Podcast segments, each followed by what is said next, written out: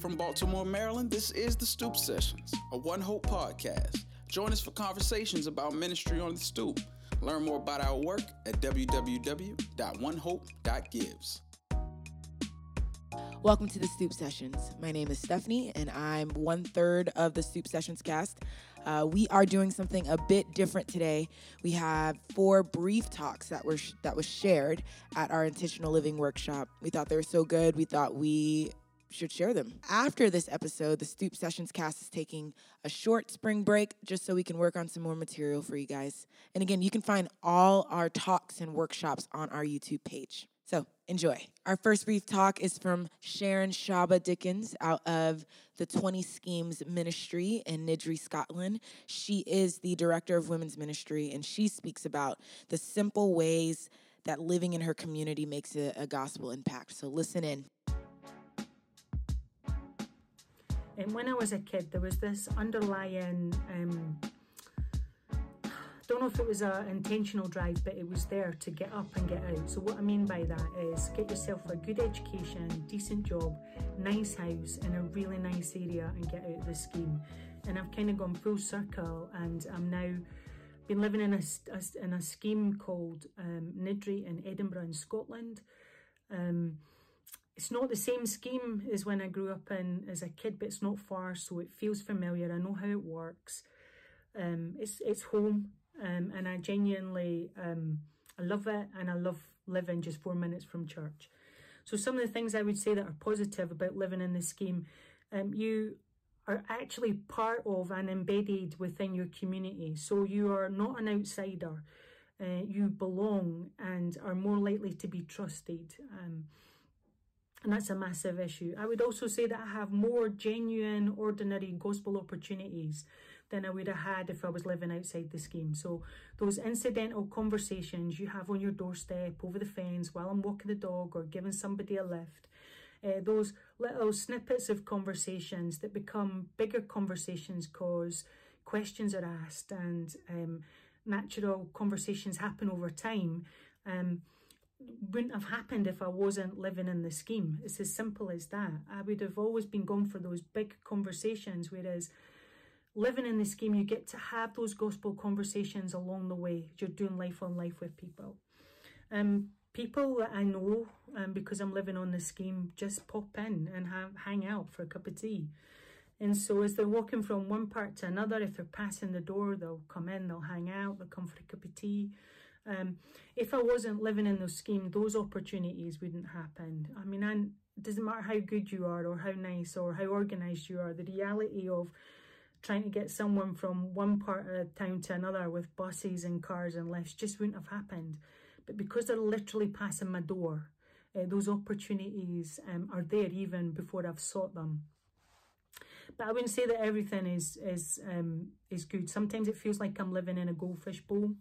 Uh, so everybody knows everything that's going on um, and who's been to your door. Um, and so recently, um, those um, I've realised that those incidents, those the hard bits, um, actually give us opportunities. So, for example, I was flooded recently. My neighbour um, flooded me from upstairs, and my kitchen fell off the wall. So, way new kitchen. But actually, what it gave us opportunities and doors that opened that I would never have had before.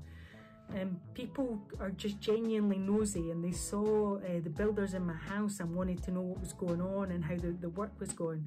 And so people that I didn't even know um, were asking me questions and having conversations with me um, that I, would have taken me years to start. And so the reality is those opportunities, not that I would say flooding's the best way to go, but they, they brought the, the, the bad stuff brought hidden opportunities that I, I didn't even realise that, that we'd have. Those wouldn't have happened if I was living in a nice area. Um, so I genuinely love here and I wouldn't want to be anywhere else.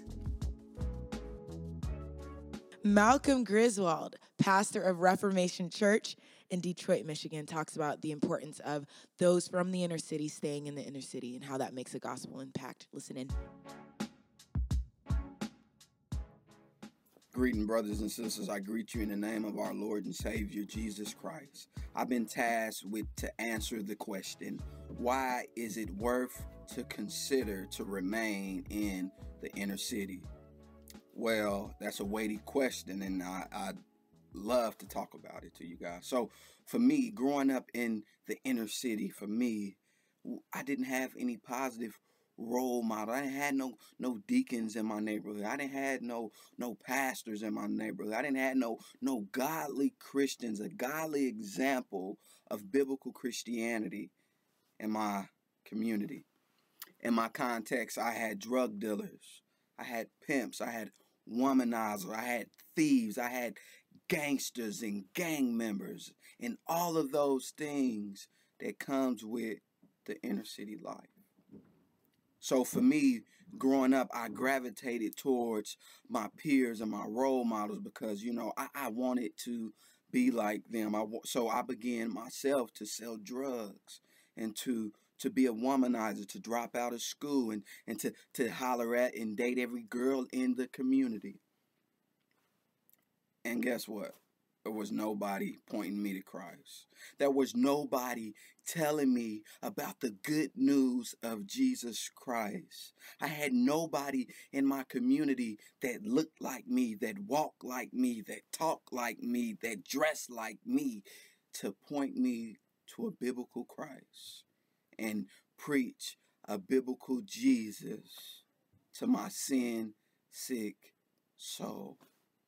So that's why it's worth considering. That's why it's worth to remain in the inner city where you are. And I firmly believe that it has to be uh, a calling from God for somebody to remain in the impoverished in a community that's, stri- that's stricken with crime, that's stricken with drugs, that's stricken with police brutality con- towards black and brown folks. But I believe that the church or that the Christian man or woman should remain in the inner city and not leave that place. And you know why?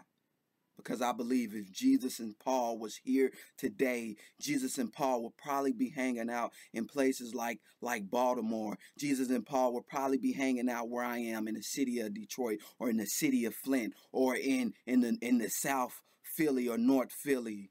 Jesus and Paul would be hanging out there and spending their time there. And that's why I believe, brothers and sisters, that we should remain in dark places to be the light. Because if we're going to be the light, of Christ, we have to remain in dark places. How would people know what light looked like if all they see is darkness? So I urge you, brothers and sisters, to it's a worthy call to consider to remaining in the inner city when, when folks don't want to be there, when folks uh, make money and leave and move out to the suburbs where it's painted pretty better and more suitable for my kids and for my wife and for our security. But I urge you, brothers and sisters, to remain in the inner city, to be a light for Christ, and to proclaim Thus says the word of God, and to preach Jesus and to model Jesus and to disciple the least, the last, and the lost. That's why it matters. Peace. Jamie Dunlop, a pastor at Capitol Hill Baptist Church. He's the author of Compelling Community, and he highlights why his community compels him to display the glory of God. So listen in.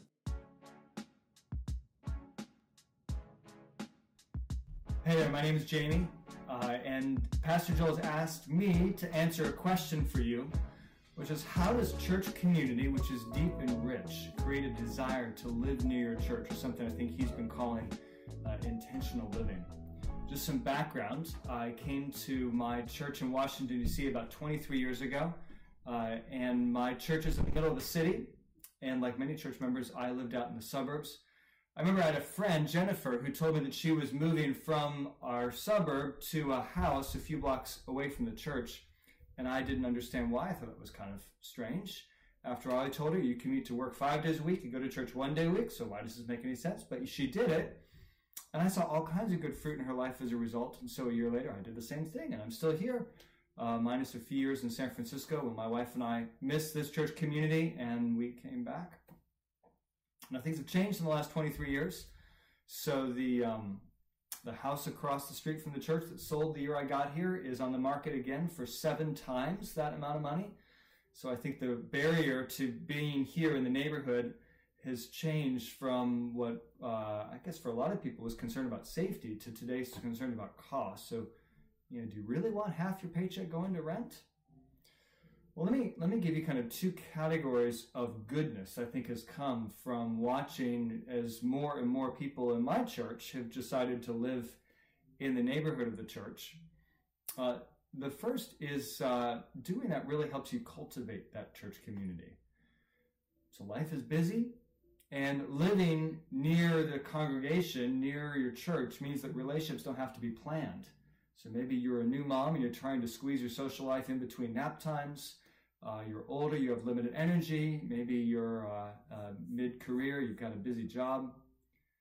Well, when you live close to people in your church, it's just so much easier for you to invest time in them. And I think it's so much easier to feel like you know your congregation when you run into them on a regular basis at the bus stop, on the metro, in the grocery store, on the street. I would say most days I run into somebody in the church as I'm walking around the neighborhood. And those little conversations are so good, uh, so rich, often surprisingly rich. Uh, they're good for holding up those one another commands that the Bible gives to us. I think living near your congregation is helpful in transparency. Right? Christians aren't people who hide. We we don't keep private all to ourselves. We live out in the open. That's what it means to be a Christian, to be a follower of Jesus. And uh, so people in my church, they know my neighbors. They see my interaction with my neighbors. They see my interaction with other church members. That is so good for living a life that's kind of, you know, 360 degrees. And I, I think another benefit, this is going to vary based on different times of life, but especially when you've got kids at home, uh, living close to your church means that you don't all have to kind of pile into the minivan and leave church at the same time on Sundays, but you know, someone can go at one time and a few people go in another time, and you can uh, you don't you don't have to kind of time fellowship of the church based on who's youngest and most ready for a nap and most hungry. So that's one category is cultivating community. I think there's another category, which is you want to show off this community you have as a church. Jesus said they'll, they'll know you're Christians by your love for one another. Well, how are they going to know if they don't know? Uh, so as I think about the people who I know on my block, uh, I would say every single one of them knows someone in our church besides just me. And that means they get different perspectives as to what it means to be a Christian. Uh, that means that um, they get to uh, they get to know you know multiple people in the church over over a long period of time. You know, relationships with neighbors are very different from relationships with coworkers. Coworkers, you get to know each other really deeply, really quickly because you spend a ton of time together. Neighbors, you have the benefit of, of a more longitudinal, long term relationship, uh, but it can happen more slowly. And so, over a long period of time, neighbors getting to know multiple people in the church, I think, can be really powerful. And then I think it's easier to obey Jesus' command to love your neighbor together with the church if you guys have the same neighbors. So I think of a situation where uh, it snowed a ton, and I grabbed another guy from the church who lived on my block and said, let's shovel out this guy's car, old elderly neighbor of mine. So we shoveled for two and a half hours and we finally got to the license plate. It was a New Jersey license plate. Now my neighbor does not live in New Jersey. I don't live in New Jersey. We had picked the wrong car. Uh, then we went and shoveled his out anyway. And a year later, my other neighbor, whose boyfriend owned the car from New Jersey, discovered what had happened. She was so amazed that this other gentleman who didn't know her, never met her, didn't even know the other neighbor, had done it just because we're members of the same church. I love that. It's just a, a really tangible way to show what it looks like to be a Christian. You know, you can tell a lot about someone's life from what they do with the margins of their life, with their discretionary money, with their discretionary time. So, where do you want to invest in spontaneity? Do you want to be able to run into work quickly whenever you want? Do you want to be able to run to your kid's school quickly whenever you want? Or do you want to be able to run to the community of your church whenever you want? I think investing in your ability to be spontaneous in church life is it's really important. I think it's often overlooked. Uh, not everyone can do this. Doesn't make sense for everyone. Uh, but for those who can, I think that uh, that kind of intentional living is uh, is worth a lot more than we give it credit for. Alton Haynes, a member of the Garden Church, recently just bought a house in the neighborhood, and he shares how living his life in the neighborhood helps convict him and encourages him to steward his gifts, his time, and his resources.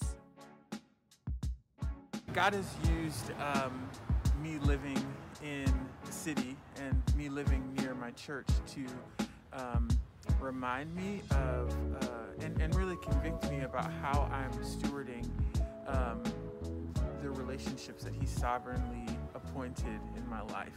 Even Scripture reminds us um, to um, not boast for tomorrow. Proverbs 27 1 says, Not to boast for tomorrow, um, because we do not know what the day will bring forth. Um, and so I think as I am mindful about that and mindful, um, um, just even thinking about how the Lord has um, sovereignly appointed people it, that you just brush shoulders with on a day-to-day basis. It's really convicted me and um, and reminded me just of and spurred me to want to be more intentional in that in that respect. Even as I think about how that relates to where I where I live, um, I've been able to see just the benefits of inviting someone um, to a body of believers that is in a community that they have grown up in and may even be a few blocks from where they live, as opposed to um, to being in a community or an environment that they're really not familiar with. Um, and then I guess so to someone who is considering um, what living near near your church or living more intentionally would look like, I would, I guess, point them to, um, you know, Paul's letters to the church at Corinth and, and, and Corinthians, 1 Corinthians 9, 19 through 23, where um, he, he basically says, you know, um, though I am free from all, um, I've become a servant to all, um, that by all means um, I may win some. And, um, and what that looks like to, um, and then uh, verse 23, he concludes, I do it all for the sake of the gospel, um, that I may share with them in its blessings. As you might consider what living more intentionally would look like, I would one encourage you to be prayerful and ask the Lord for wisdom and and he knowing that he will give you that wisdom and two um, I would just say not to um, second guess um, how God can use um, where exactly where you live and the community that you live in and invest in and the people that you brush shoulders with um, to open doors uh, to share the hope of Christ. Thanks for listening to the Stoop Sessions. Be sure to catch us next time. As One Hope exists to build healthy churches in the inner city, check us out and connect at www.onehope.gives.